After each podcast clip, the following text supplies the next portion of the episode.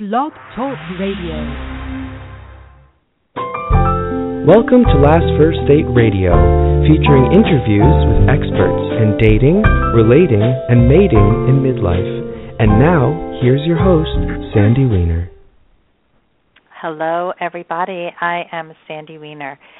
I'm the founder of LastFirstDate.com, and I am the dating and relationship coach for women over 40 who want to attract and sustain a lasting, loving relationship. We have a great show coming up for you today. I'm going to be speaking with psychotherapist and author Abby Rodman about how to thrive after a midlife divorce, how to get through it, how to thrive. Um, very high midlife divorce rate, and we're going to be talking all about that. And as a dating coach, it is my mission to help women over 40 recognize and attract a good man and learn the relationship skills that it takes to make love last. Uh, many people who get married in their 20s um, or 30s really don't understand those those key elements that are foundational to a healthy relationship. So it's become my passion post divorce to help women make better choices um, in in the latter half of your life. So most women who come to me for support are fabulous mothers. They are successful in the workforce, but they do have challenges in the dating world. And one of the mistakes that I notice over and over again is that for anybody who grew up in the 60s and had to work hard to achieve a high degree of success in their career, you might be bringing that same competitive edge to your dating life. And this can totally turn off the men that you're attracted to. It puts you in the friend zone, or it makes a man question whether he should date you or hire you. I used to think that men would be more attracted to me if they knew how crazy busy I was. Crazy busy is a way of numbing yourself, as I've learned, and it's a very common mistake um, to talk about things like that. That's not what men are attracted to once you do understand what does not work in dating, you can easily make a few small changes in how you present yourself on dates. These types of mistakes can really sabotage your dating success. And the problem is that it's hard to see your dating behavior when you're up close and, and too close to the situation. So I would love for you to find a loving relationship, and that's why I created a free report where I explain the top three mistakes that midlife daters make and how you can turn them around to find lasting love. It's my gift to you. And so if you want your copy, all you have to do is go to lastfirstdate.com. That's lastfirstdate.com and sign up on my homepage. I want to help you go on your last first date. Today's show is sponsored by Audible.com. They're a leading provider of spoken audio entertainment and information. You can listen to audiobooks whenever and wherever you like. Get a free book when you sign up for your free 30 day trial at audibletrial.com forward slash last first date. That's audibletrial.com forward slash last first date. And now I'd like to introduce my guest. Abby Rodman is a psychotherapist, a relationship expert, author, and speaker, and she's renowned for her focus on midlife dating, marriage, and divorce. She has appeared on The Today Show, HuffPost Live, and is regularly sought out by print, broadcast, and online media outlets for her expertise on relationship issues. She's the author of two books, Should You Marry Him? and Without This Ring, A Woman's Guide to Successfully Living Through and Beyond midlife divorce. And this book just hit the Amazon bestseller list and was number one. So, congratulations, Abby, and welcome to the show. Thanks so much, Sandy. I'm really excited to be here. I'm excited to have you. And you're speaking about a topic that's near and dear to my heart as a divorced woman who divorced in my 50s um, and I, I've really enjoyed reading your writing, both on the Huffington Post and in your book. And um, you reveal in, in a Huffington Post article that you recently wrote um, the real reason that over half of women say they divorced in midlife. And um, wasn't really a big surprise to me, but um, if you can talk about what that reason was, and um, that would be a great way to start. Sure. Um, I have to say that it did surprise me because I wasn't expecting that the number one answer for why women chose to divorce in midlife was that they were emotionally or psychologically abused by their partners. Um, I thought I would hear more of we fell out of love or someone had an affair, um, and those definitely did show up in the, in the numbers. But but half of women said the reason they divorced in midlife was because of emotional abuse. Mhm. Well, what's interesting is when you're out there dating, um, I found two things. I found that with clients of mine, they've said the same thing. Um, there's been more emotional than, than physical or sexual abuse. Uh, verbal abuse is, is a big one. Um, and I've had a verbal abuse expert on the show. It was one of my most popular shows. I had like a hundred people call in because hmm. verbal abuse is a, is a huge issue for people. Um, mm-hmm. And with men, what I've noticed with men is that they say most often that their wives had a personality disorder. Um, it's really interesting. Um, I don't know about you. Have you done any studies with men? I have not, but I am planning to because I did hear from many men after I published some of my research, um, basically saying, "Hey, you know, we need a voice here too." Um, so I am planning to do that because I do want to hear um, from the male perspective, um, you know, how the whole divorce experience was for them, um, and what their feelings were about their midlife divorces. Mhm. I, I you know my theory was that um often the men who the men who I have spoken to who have said that they experienced that personality disorder issue um I think that a lot of that stems from people not communicating well in a marriage. And when you become passive aggressive um, when you hold back on knowing how to say what you have to say, especially when you haven't been listened to for so many years. There's a lot of um, suppressed emotion, and and uh, this is my my my theory, and it's this is just totally a layman's theory. Um, is that when you when you're in a relationship where people are not expressing themselves well and then they have like outbursts of emotion um they get that like I I can imagine a woman, for example, experiencing a man who stonewalls on a regular basis, mm-hmm. um, walks away from a you know walks away from an argument, um, but pushes her away in in so many ways that she starts to exhibit the traits of somebody with a personality disorder. Mm-hmm. She may seem like somebody who's like crazy, but in reality, she's she's just really doesn't even know what to do in this situation. She's been pushed to her limits. What do you think? I think that's an interesting point. I think that, you know, any time that we feel marginalized, ignored, um, dismissed, um, it's going to bring up our, our kind of worst selves um mm-hmm. and especially if it happens over time and in in such an intimate you know relationship such as marriage um you know where we where we do feel freer to you know let it all hang out so to speak. Um i think that your point is well taken. I think that there is a a tendency for people to get enraged and frustrated um and really get into a very bad place um, once you know treatment like that goes on and on. And sometimes we're talking years on end where people are stonewalled, um, given the silent treatment. Um, that would make anybody crazy. That would make anybody mm-hmm. throw a tantrum. Um, yeah. But that's very different from a personality or character disorder. Yeah, but I think that's their interpretation. That's really my theory. Um, um, and it's, it's a good so one. It's, it's, okay, thank you. Um, and I, you know, and I speak from my own personal experience in being married to somebody who was a poor communicator, um, and who basically, um, we, you know, I would say that um, for most of our marriage, he either retreated or raged. Um, there wasn't much in between. Um, and he did go for help at the end and learned how to communicate much better, which helped our divorce process tremendously. But um, we went for help many times. And um, so, in in your study, um, did people generally go seek therapy? Like, what, what was the um, what was the occasion of like how how often people actually went went for help and really worked on their marriages?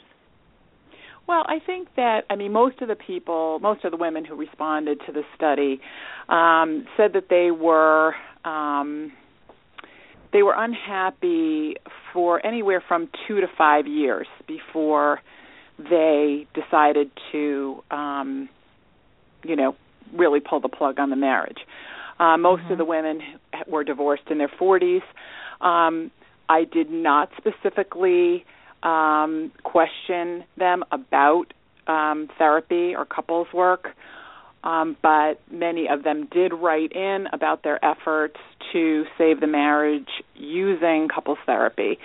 But that's a wonderful thing to do, and I highly recommend it for anybody who's struggling in their marriage, not just because I'm a couples therapist, but because it really is important to have a witness to what is going on in the marriage. Um, otherwise, it's just the two people kind of circling around each other in a vacuum. Um, but my interpretation was that most of the respondents to the survey had sought out some kind of counseling. Mhm. Yeah, and I, I think most women I know do seek out counseling. Um yeah, they want to save the marriage. There's a lot at stake. It's not a simple thing to get divorced, as you say in your book. This is, it's not a panacea. It's not like, oh my God, my life is just going to be perfect bliss once I get divorced. Divorce is complex. It's a, there's a mourning that takes place when mm-hmm. any marriage ends, whether it was good or bad. Um, you know, so um, I, I think that there are some elements missing in in how therapy is done, um, and that's a whole other conversation. But um, so in your therapy, because um, you work with couples, what what is your focus? Like, how do you um, you know how what do you do that um, you think is the most successful in helping in helping couples well, I think the only thing that couples therapists can do um, is help people communicate.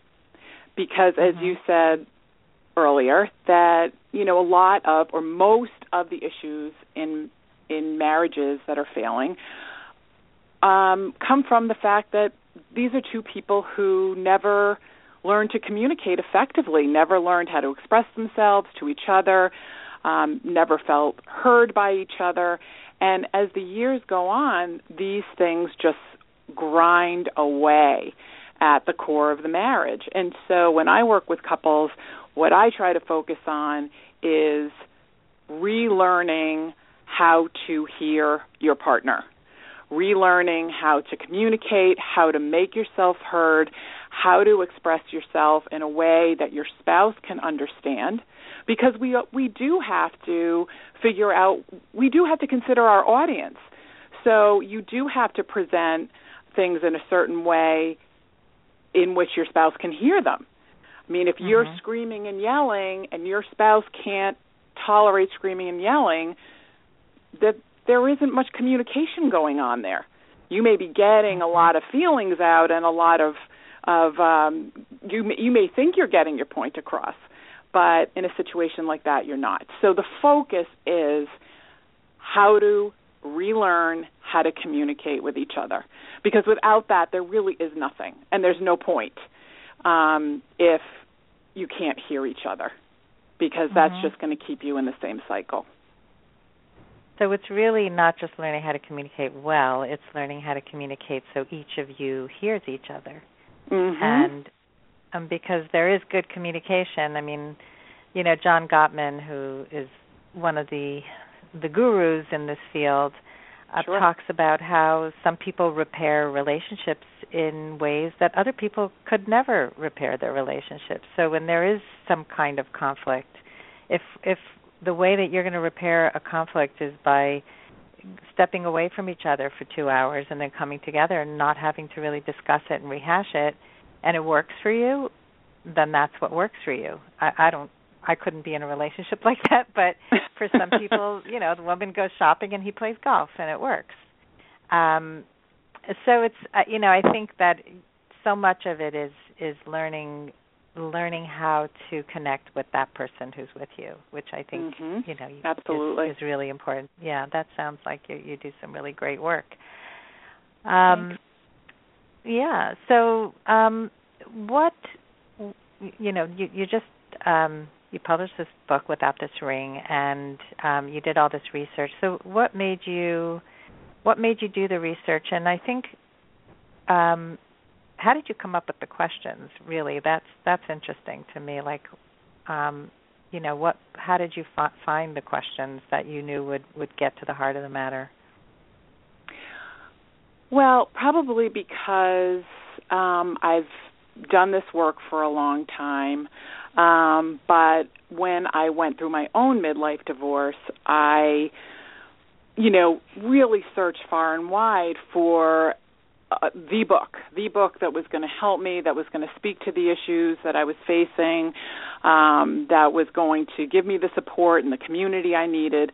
And there are some, there is some good literature out there, but there really wasn't the book I needed. And that's what spurred me to write the book.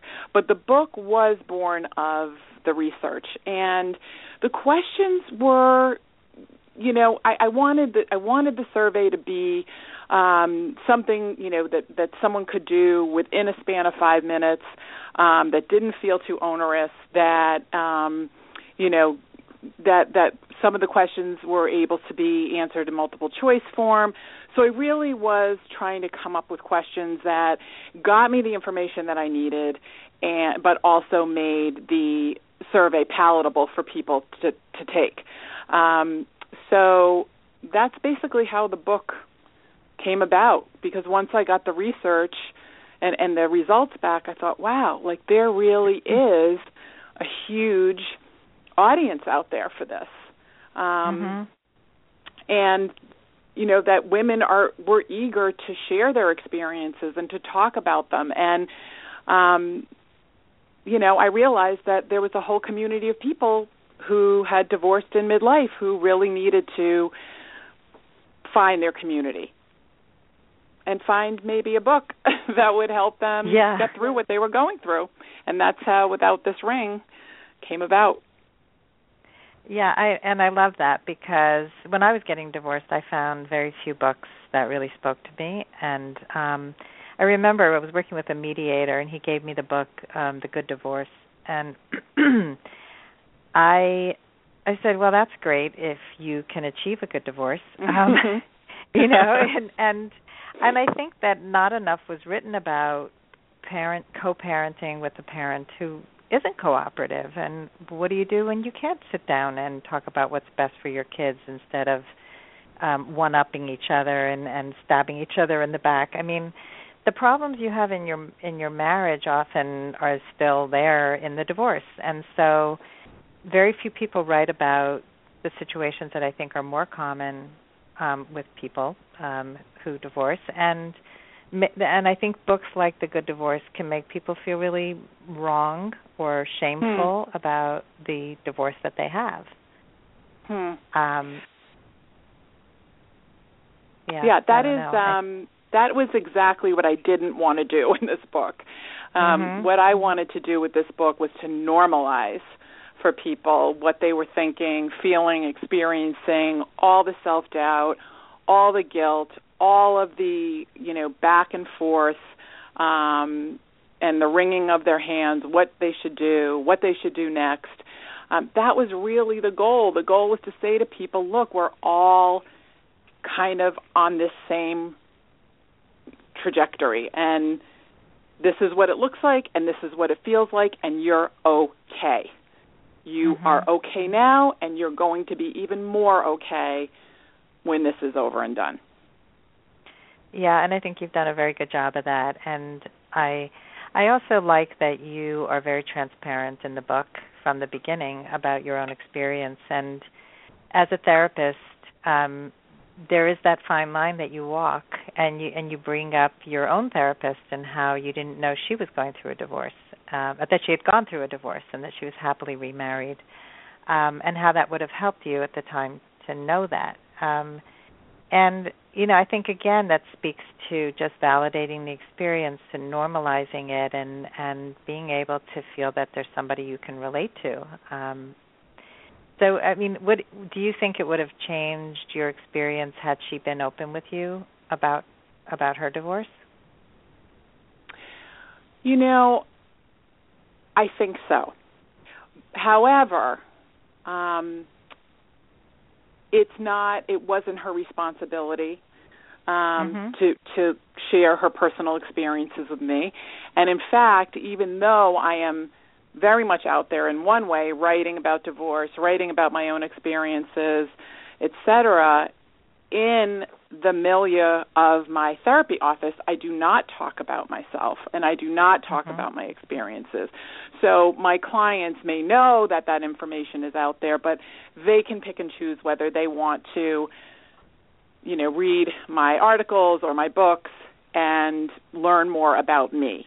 Um, mm-hmm. that is that is up to them. But I think at the time, and in the story you're referring to from the book, I was a very, very young bride and right. very confused and very uh unsure. I didn't even not realize what was happening in a sense. And I think if this woman who, you know, appeared to me to have it all together had said, "Look, I got divorced when I was young too. Um you're going to be okay." I think that would have gone a long way um at the mm-hmm. time. But um but that didn't happen. And and um that certainly wasn't it wasn't her fault that the that the marriage continued longer than it should have certainly. Yeah no i didn't sense any blame at all. Um Mm-mm. in fact you know you do you do say that it wasn't her responsibility in the book. Um but it i think you know 25 years old is really young and um and we don't really understand what divorce would look like and how we would support ourselves our family and you know I I I had a similar experience in that I knew right away that things were really not okay. Um, but I didn't really understand what not okay really meant in terms of mm-hmm. bottom line. I think that um, that's that's one of the, the areas of focus that I that I concentrate on with my clients is really helping them to understand what they're feeling at the beginning of a relationship and um, and to really understand what part is you, you know, some old stuff that you're dealing with, and what part is actually the relationship and who you're with. Um, what parts can be worked on, what parts are absolutely character traits that will not change no matter what you do and and you do write about how you know some people are trying to lose weight in order to please their spouse and do all these things to jump through hoops to to make the relationship work when it really can't um, so, you know, how do you help people to know what those red flags are? Like, if you could name a few of the red flags, like things that people should look out for. Before they marry, is that? Yeah, is before they marry, so they yeah, so they don't make the same mistakes. Well, this is a topic near and dear to my heart, um, and I do, I do talk in the book about in, in my newer book um, about taking responsibility for your part in in the demise of the marriage because with mm-hmm. without doing that you're just setting yourself up to make the same mistakes next time so mm-hmm. it's very important that people um figure out also what they brought to the marriage um and how that was part and parcel of the divorce as well i mean it is not a growth experience to singularly blame your spouse for divorce, head into another relationship, and end up with the same issues there. Um, mm-hmm. So that is, you know, that is what a lot of my work is around is around really knowing yourself, knowing what you need, knowing where your sore spots are, and you know, trying to figure out who would be an optimal partner. Um, certainly, women who have gone through divorce um, have a lot of um, very valid complaints about their exes. But if we stay stuck in that place where we don't look at ourselves and we just continue to blame our exes for what happened in the marriage, we're just we're just on a stationary bike as far as relationships go. So mm-hmm. um I'm not sure I'm answering your question, but I am going to get to the red flag.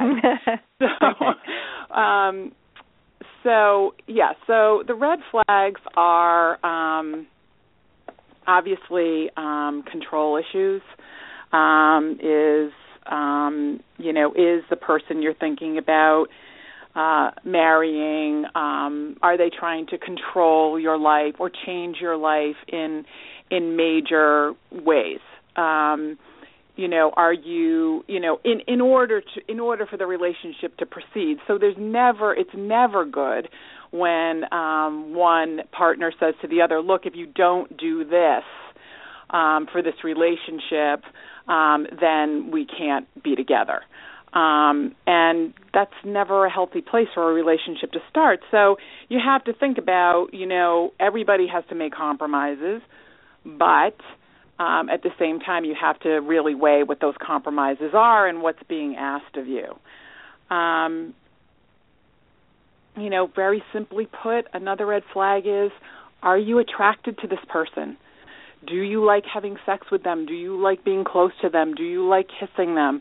If you do not like any of these things during the courtship phase, then you're really heading for trouble because these things don't get better, they get worse over time. Um, you know, I think that there's, you know, there are so many issues. Um, you know, making a contract um, around the rules for your marriage. You know, what are the rules? Um, every couple has rules. And if you know what those rules are and you identify them, then you're going to set yourself up, I think, for more success later on. Um, so there's no mm-hmm. misunderstanding about what's expected of each partner um, and how um, they expect to be treated. So that yeah. was that was that was a long-winded answer. No, it's good. We could talk about this topic for the next hour. Um, oh yeah, definitely. It's a it's such an important one, and um, control issues can show up in so many different ways. And I just got off the phone with a friend who has marriage issues. She's in therapy, and her husband is finally in his own therapy. And really, the core issues are that he expects her to show her love through sex really through sex and and intimacy. Um and he's constantly asking for reassurance you know, reassurance that she loves him.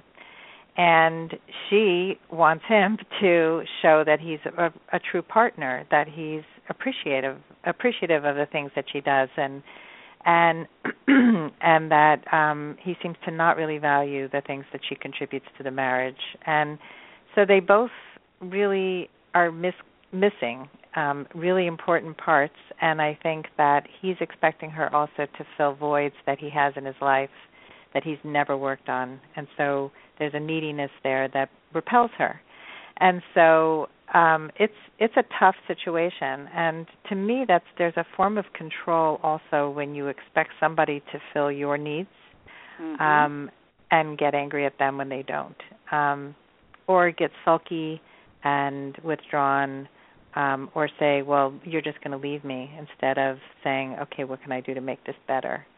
Um, that's a tough. It's very tough because she's not I, I ready to that walk. That, yeah, I think that that's another red flag. Is if you know if you're looking to someone else to what I call fill in your blanks, um, mm-hmm. then you have work to do on yourself. It sounds like yeah.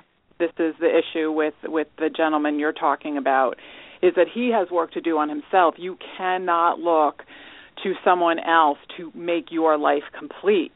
Um, mm-hmm. And that's, I think, a fairy tale version of marriage that, you know, you're going to meet the prince or princess charming and they are going to now miraculously complete your life, fill in all the blanks, and now you can be satisfied and whole.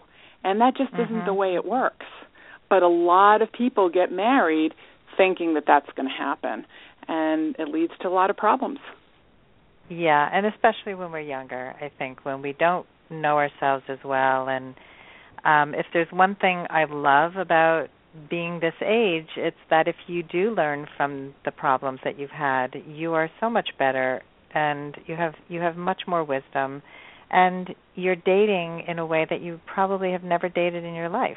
You know, you can communicate your needs better because you know what they are.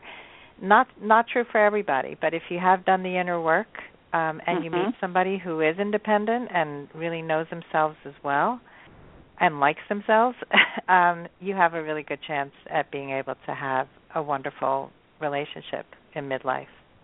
Um so I think, you know, there's there's definitely a lot of gifts in being able to be out in the dating world again after a divorce if you if you do do the inner work. Absolutely. I mean, and I think that that comes with with midlife. Hopefully, is that um, is that we get to a point where we, you know, we can identify, you know, the areas we need to work on, um, and we can also identify shortcomings uh, in potential partners as well. Um, mm-hmm. You know, there's, you know, very much the thrust of without this ring is personal responsibility. And, you know, initially when you're going through a divorce, people don't always want to hear that, you know, well, let's take a look at you. Um, mm-hmm. because it's it's too difficult and it's too painful. Um, but as I said, that there's there's no moving forward, there's no growth, and none of this will happen, no matter what your age, until you're able to um, take a look at yourself and figure out what's going on with you and what you might want to work on in your next relationship. Yeah, I so agree with you. I just finished teaching a course on online dating and was talking to women about what they can do differently to take charge of the online dating you know their their online dating experience and one woman said to me well why do i have to do all the work and i hear this a lot you know why why can't men be doing that and i'm like you you can you can keep blaming men for not showing up and doing the work or you can take charge where you can and you know hopefully you'll meet a man who does do the work and has done the work but but it's incredibly empowering when you know you can actually take charge of your life and create the experiences that you want rather than sit back and be passive and wait for men to do everything. Mm-hmm. Um, and so that's that's really where I stand on that. And I I just think yeah we can we can keep saying well why why can't men you know I don't know just why do they say they they're going to call you and they don't? Um I don't know and who cares? Like move on stop taking it so personally. Uh, anyway, we're going to take a quick break um, and give another shout out to my radio sponsor, Audible.com. They have over 150,000 titles that you can choose from and listen to on any device, including whatever you are listening to Last First Date Radio on right now. And we're going to get Abby Rodman's books up on Audible as soon as possible so you can download them too. And um, if you sign up at audibletrial.com forward slash last first date, you're going to get one free audiobook and a one month trial of the service. And I know so many people who subscribe. It's so fantastic to be able to just listen to books wherever you are. Um, some of my favorite books that are on there right now are Quiet, The Power of Introverts in a World That Can't Stop Talking by Susan Cain. And um, have you read that, Abby? No, I haven't, but I've heard wonderful things about it. Yeah, she I've also heard her speak. She's she's wonderful in that she's brought the whole topic of um who's really an introvert and what is an introvert um to the table. Plus she gives a lot of great advice on how introverts and extroverts can get along in relationships and the things they need to know about each other, which brings us back to what you were talking about in the beginning about communication. If you're communicating with an extrovert and you're an introvert, you may take things extremely differently than they will. And if you understand them, uh, I have a daughter who's an extrovert, and she's also got ADD. So she's she often behaves in ways that are so foreign to me that if I looked at them only through my lens, I would be angry all the time. I would blame her and then make up stuff about why she's doing what she's doing. But when you really understand, you can be more compassionate. So, so it's a great book. I highly recommend it. Um, And um, another book that I read that is great to uh, to to help people work on relationships and discover red flags is a book by Dr. Bethany Marshall called Deal Breakers: When to Work on a Relationship and When to Walk Away. Um, a client of mine read that book and really appreciated it, and it helped her get more clarity. So um, that's a good book. The Goldfinch, which was a big book club book. Um, Stephen Covey's How to Win Friends and Influence People. Pretty much any book that that you want to read is is on Audible, and um, so I highly recommend that you try out Audible for your free month and your free audiobook. All you have to do is go to audibletrial.com forward slash last first date. And I want to thank you for your support of our radio sponsor, Audible, and for giving yourself the gift of spoken audio entertainment. And now back to Abby Rodman, the author of Without This Ring. Um, is that the right? Wait, what's the whole title of the book?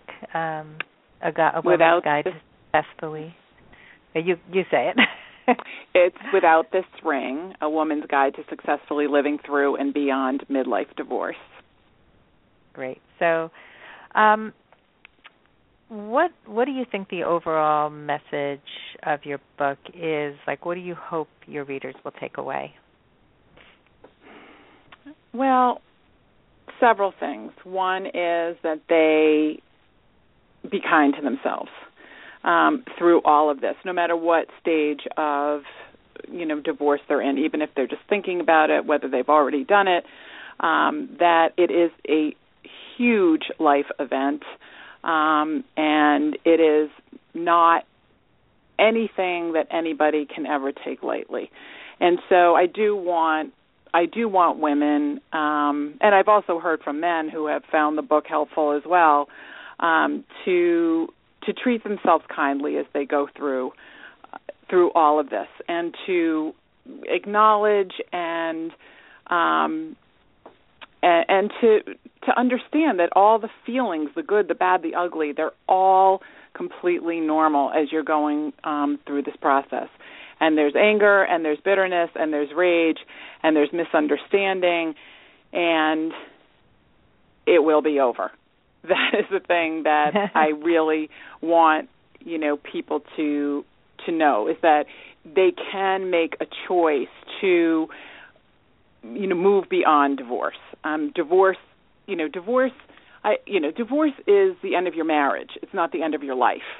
Um mm-hmm. and it's you know it's really important that people think about moving beyond um being divorced and move beyond all of the you know tremendously difficult experiences and feelings that go along with divorce um because if we don't look at divorce as a growth experience then we're just we're just stuck. And i think we all know people who have never moved on from their divorces um, you know, people who hang on to the bitterness, um, you know, don't go on to, you know, discover a new life for themselves, you know, never repartner, um, you know, all of this because they have such bitterness from their divorce.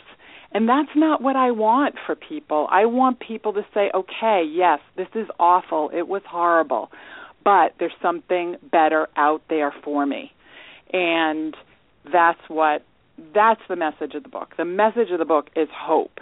It's not doom and gloom. It's that yes, you're going to have to do some work, but yes, there is a better life ahead for you. Because whether mm. you wanted the divorce or not, this is where you are. This is this is what you've been dealt. So how do we deal with anything in life that um, not what we expected or wanted? Um, mm-hmm. And it takes a lot of fortitude and a lot of focus and a lot of energy, but I do want people to know that they will get there if they set their minds to it. I love that message and I like what you said about it's not the it's the end of your marriage, not the end of your life.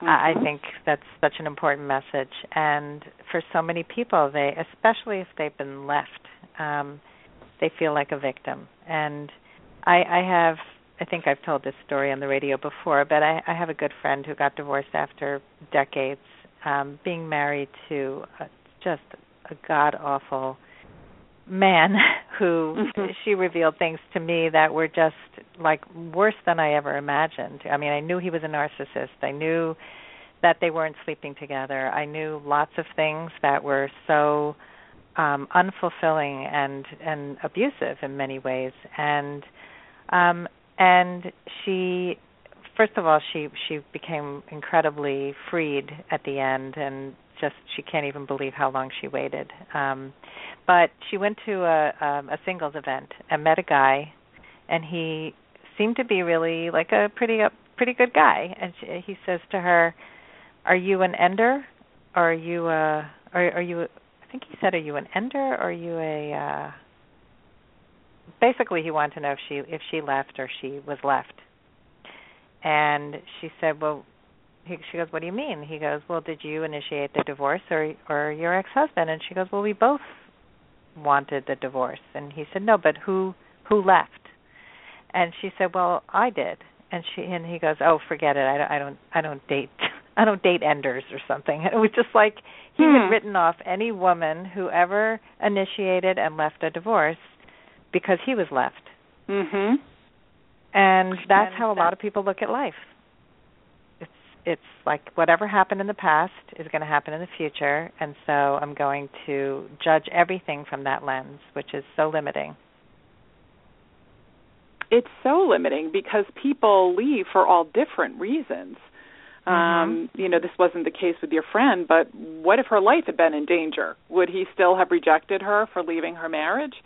Um, so it seems like a pretty narrow way to characterize people and and divorces. And you know, I, I think that you know, I, I I always say that the ending of a marriage um, is kind of like a skewed version of musical chairs. You know, it's you know who's ever kind of left without the chair. You know, at the end, but but Mhm. it, it really is both people who you know contribute to the ending of the marriage. Whether you're the person who gets the lawyer first or says the D word first, it, it you know in the end it really doesn't matter um, because except in very rare circumstances, and I know that they do exist, um, it really is both people um, who kind Mhm. of pass that baton back and forth, um, you know, until someone just says, "Okay, I'm done here," and yeah you know, so it's it's kind of his, his this this this gentleman's you know view of marriage and divorce is very narrow, and it's going to be very limiting for him.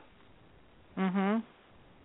Yeah, I agree. And so uh, one of the things that I work with clients on is not to make assumptions, not to make judgments, not to bring your old pain to the new relationship and um one of my clients was dating somebody who she was very um mistrusting of because of her past experiences and he basically came out and said to her one day, "I am not the guy who hurt you."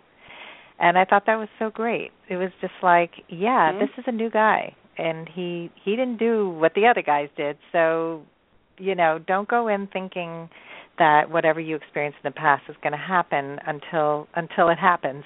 you know, if it does Mhm. happen.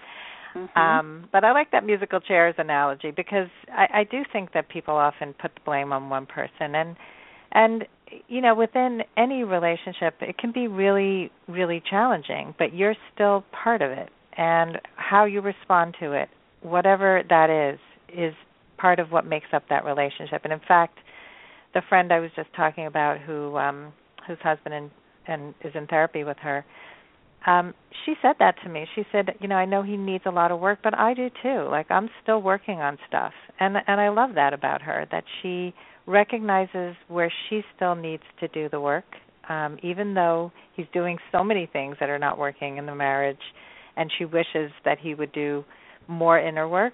She still recognizes that she plays a part and Mhm. that's that's really amazing um and will lead to if there is a success and if they do if they can make this work um it'll have a lot to do with the fact that she is open to that Absolutely, and you know, and that goes for you know, new re- entering new relationships as well. So, Mhm. um, you know, your work isn't done when you've signed the divorce papers. That's really just the beginning because now you're, in a sense, you've you've now given birth to this new life and how are you going to how are you going to treat it? How are you going to raise it? How are you going to make it the best new life that it can be? Um and the other thing that you know people need to be careful of is jumping into another relationship which they think will heal them from whatever has just happened in mm-hmm. in the marriage. And and the new person will help set right all the all the all the bad things that were perpetrated in the marriage. And that's a really really dangerous ex- set of expectations because no relationship is going to be perfect. And if you also pile on um these requirements for another person then you're you know you're really just you're really just you know living out or playing out your divorce in a new relationship. And that's not fair to the other person. I mean it's not healthy for you and it's not fair to the other person either. Mm-hmm. so you know you have to really get good. You've got to get good with your role what you brought your childhood wounds all the things all the mess that we all have and we all bring to our relationships. You've got to get good with it. That's mm-hmm what has to be done before you go into that next relationship. I'm sure you do a lot of work with your clients around this, Sandy. Absolutely, and um, I was supposed to work with a client starting the beginning of January who was trying to really improve the relationship she'd been in for five years, and she realized, I think, like the first week of January, that there was no way that she could ever make this relationship work um he basically was never going to be the kind of guy that she needed and and she came to that realization and then she came to the realization through listening to a telesummit that I had been in part of um I'm not sure if you might have been part of that one too. Were you recently part of a Mm-mm, no. Uh, oh no. Okay. Um it, anyway, she realized how much damage she had and and that she really needed to start from her inner process and so she and I have been speaking about how I could help her with that and we're going to start working hopefully soon on just forget about dating for now and mm-hmm. really mm-hmm. focus on all of that because that is so essential and that's actually the work I love most because when you can get somebody to really love themselves, to know themselves, to know their boundaries, to know how to communicate their needs, express themselves well, it just affects every single aspect of your life you know from your friendships to your job to your you know significant others um to come and um so I, i'm glad we're on the same page there and i also think we, we might have been on the same panel on Huffington Post Live. Um, I, I don't know if we were. I wanted to look this up, but I didn't have a chance. That we I spoke about gray divorce on a HuffPost Live segment probably about a year ago. I don't know. Mm-hmm. Were you on? No, I wasn't. Okay. But I'd love to okay, hear it. So, Yes, I have to. I'll find it and and um and send you a link. Um, I was just thinking maybe maybe we kind of met and didn't know it. it would be funny. um, we both write for Better After Fifty. Yes. And um yeah, and I was writing for HuffPost for um quite a bit of time. Um so um you say also that divorce needs a good publicist in one of your articles on the HuffPost um called Respinning Splitting. So can you explain what you meant by that? Yeah, I think that you know there's um, there's still a tendency in our culture to um, to to judge divorce.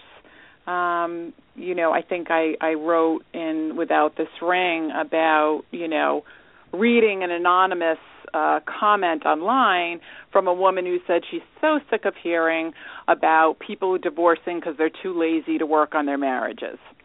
And mm. you know that you know that just that one comment you know was resonant with a lot of people. I mean, I think that there is somehow this um belief not not everyone buys into it, but there are enough people who buy into, well, if you just work hard enough at it, if you just compromise, if you just keep your mouth shut, if you just whatever, whatever, um, you know, that you can save your marriage. And people who hold on to that kind of belief system about divorce um first are ridiculous um, but they're also mm-hmm. they also make the divorce process harder for people who have to go through it harder for people who um you know for whom divorce is is absolutely necessary. Um and so people are still divorcing in high numbers and everyone knows someone who's divorced. And it's not it's not rare. It's not something that we should um look at with fear or anxiety or you know if we get too close to someone who's divorcing well that could happen to us too. That's not the way it works. Um so i'm not an advocate for divorce. I always say that. It is an extremely tough road.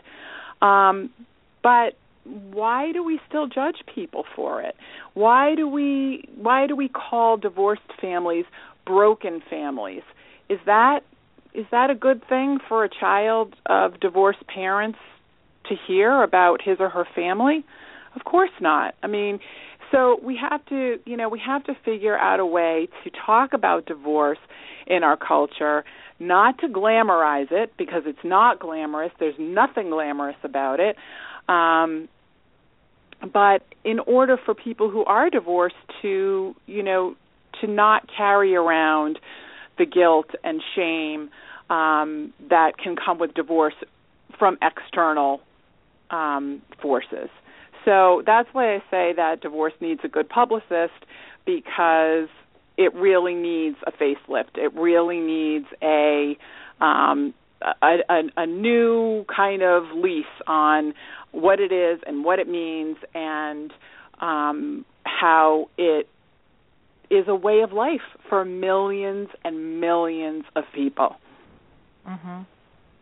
I like that. I I I I educated a lot of people as I was going through divorce because people would often say, "I feel sorry for you," or um or they would come up to me and give me advice based on their own horrible marriages that they've decided to stick it stick it out, you know. Mm-hmm. Um mm-hmm. I people saying, "Oh, you know, our marriage is horrible, but you know, we've just decided to sort of live parallel lives. It's really working for me." And I say, "Great, but you know, that wouldn't work for me." And I am not you. Mm-hmm. There's the same woman told me that at 40 I was probably going to get fat like she did and that my children were going to hate camp like hers did. I mean, that's not how we that's not how we live life. And so mm-hmm um, so I educated people who said, "I'm so sorry you're divorced," and I would say, um, "Can I tell you what might, you know, what I need to hear, or like, you know, how would you like to hear how I feel about my divorce?" And um, because I felt really stuck and trapped for a really long time, and it felt very freeing to be divorced, as complicated and as as difficult as it was, and certainly, you know helping children through the divorce is also hard, and we haven't even talked about that. Um, you know, I think also the complication of of dating and your children often being at dating age um, is is a whole other layer that you have to, you know, um, compassionately deal with, uh, with with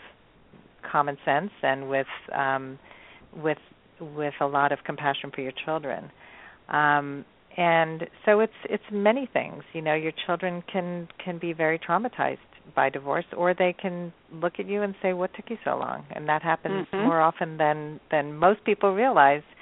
Um that was my biggest fear of what would happen to my children and i think that's many people's biggest fears. And um i had a lawyer who i consulted probably i'd say 7 years before i actually got divorced when I couldn't take it anymore and I I spoke to her and she said to me if you can if you can stick it out until your youngest is out of high school then I advise you to do that because divorce is just it wreaks havoc on children and you will be doing your children such a disservice. And she freaked me out. And then hmm. when I yeah, so I I and then I just got to a point where I said I don't care what she said, I can't live like this anymore and I, I contacted her and I said, you know, that was really terrible advice um, that you gave me, and I just want you Good to know. Good for you. Yeah, I, and she's now became a mediator, I think she gets it now, but she had witnessed like the most awful divorces with terrible custody cases and just it's like with a, a doctor who sees the worst case scenario with breast cancer for example and you get a diagnosis they want you to immediately have a double mastectomy because they've seen the worst case scenario that doesn't mean it's going to happen to you that doesn't mean every case is the same um and you do have to you do have to do what's best for you in the end at the same time, I do think a lot of people get divorced for the wrong reasons. Um, so, can we talk for a few minutes about that? Like, why, um, in your opinion, like some of the wrong reasons that people get divorced? That's a really, really good question. Um, I think that um, wrong reasons to get divorced are um, thinking about it during a, a rough patch. Um, all couples go through rough patches, dry patches, disconnected patches, even in good relationships. And so to, you know, to kind of act on ending your marriage when, you know, this is something you might want to ride the wave of, um, you know, is a big mistake. Um, mm-hmm. I also think that a wrong reason to be divorced is to leave your marriage for somebody else. Um, because you really, if you want to leave your marriage, you have to leave your marriage for you, not for somebody else. Um, and be really clear about why you are leaving. And when I see clients who are having affairs and are thinking about leaving their marriages, what I always advise them is to stop what they're doing, stop the other relationship, focus on the marriage, and see if, without this other person in the picture, can they, you know, infuse some new life into the marriage. So, you know, that's always a mistake. Um, mm-hmm. You know, allowing um, outside pressures to to push you toward divorce. Um, you know, your parents don't like your partner, or your um, you know, or or you have you know external um, pressures from other places. Um, you really have to hunker down and you know look at the marriage as your fortress and try to figure out how you can fix whatever is not working. Because divorce is life changing and you cannot enter it lightly because it will shake up your life on every conceivable level and you better be really sure that this is what you want. Because um if you're not 100% sure then and nobody gets to 100% because it's not that kind of decision but um you better be pretty close to that um before you pull the mm-hmm. plug on your marriage because your life is about to change exponentially um and so that's those are the times I think that um that it's you know not a good idea to to, to end the marriage. Mhm. Uh, and and they're very good good points and I think a lot of people do bail when there's a rough patch. Um there's tons of affairs and people people continue to stay married and have affairs with with many people. And you bring up a case in your book about someone who felt guilty because she felt that she wasn't such a good partner either. So how how could she you know really make her marriage work? Um mm-hmm. it's it's um it's it's complex. Um there's so much more to say and this has been a very informative hour. I really appreciate you being on the show. Um so um if you can just give a shout out to whatever you'd like our audience to know about how to get in touch with you and um and um, any parting words that you'd like to leave our audience with would be very appreciated. Oh, well, I, I love hearing from people. In fact, I just met a woman this morning who had read my book and was just, you know, telling me how much it had helped her. And really, that is all I want to hear that, you know, the book has helped people through this particularly difficult time in their lives. Um, I can be contacted by email at info at abbyrodman.com. I'm on Facebook at Abby Rodman, L-I-C-S-W. I'm on Twitter at Abby Rodman, and I really love to get feedback and get ideas about what people are thinking about. Um, especially when they're things that I haven't thought of and and readers and and audience members are great for that stuff. Um, I have an ebook that is being published in the next few weeks um, on a similar topic. It's called From Bitter to Better: Seven Steps to Surviving the uh, Divorce You Didn't Want. So that will hopefully resonate with people who've gotten divorced or getting divorced and it's one they really don't want, but it's really words of hope on how to move on from um from a situation that that you really really didn't want to be a part of in the first place. So, I know that's a lot, but um I hope it's helpful to people and I really appreciate you having me on the show, Sandy. My pleasure, Abby. Thank you so much. And um, everybody should reach out and um, contact you for more information. And um, thank you all for listening in today. And I hope you go on your last first date very soon. Have a great day. Bye bye.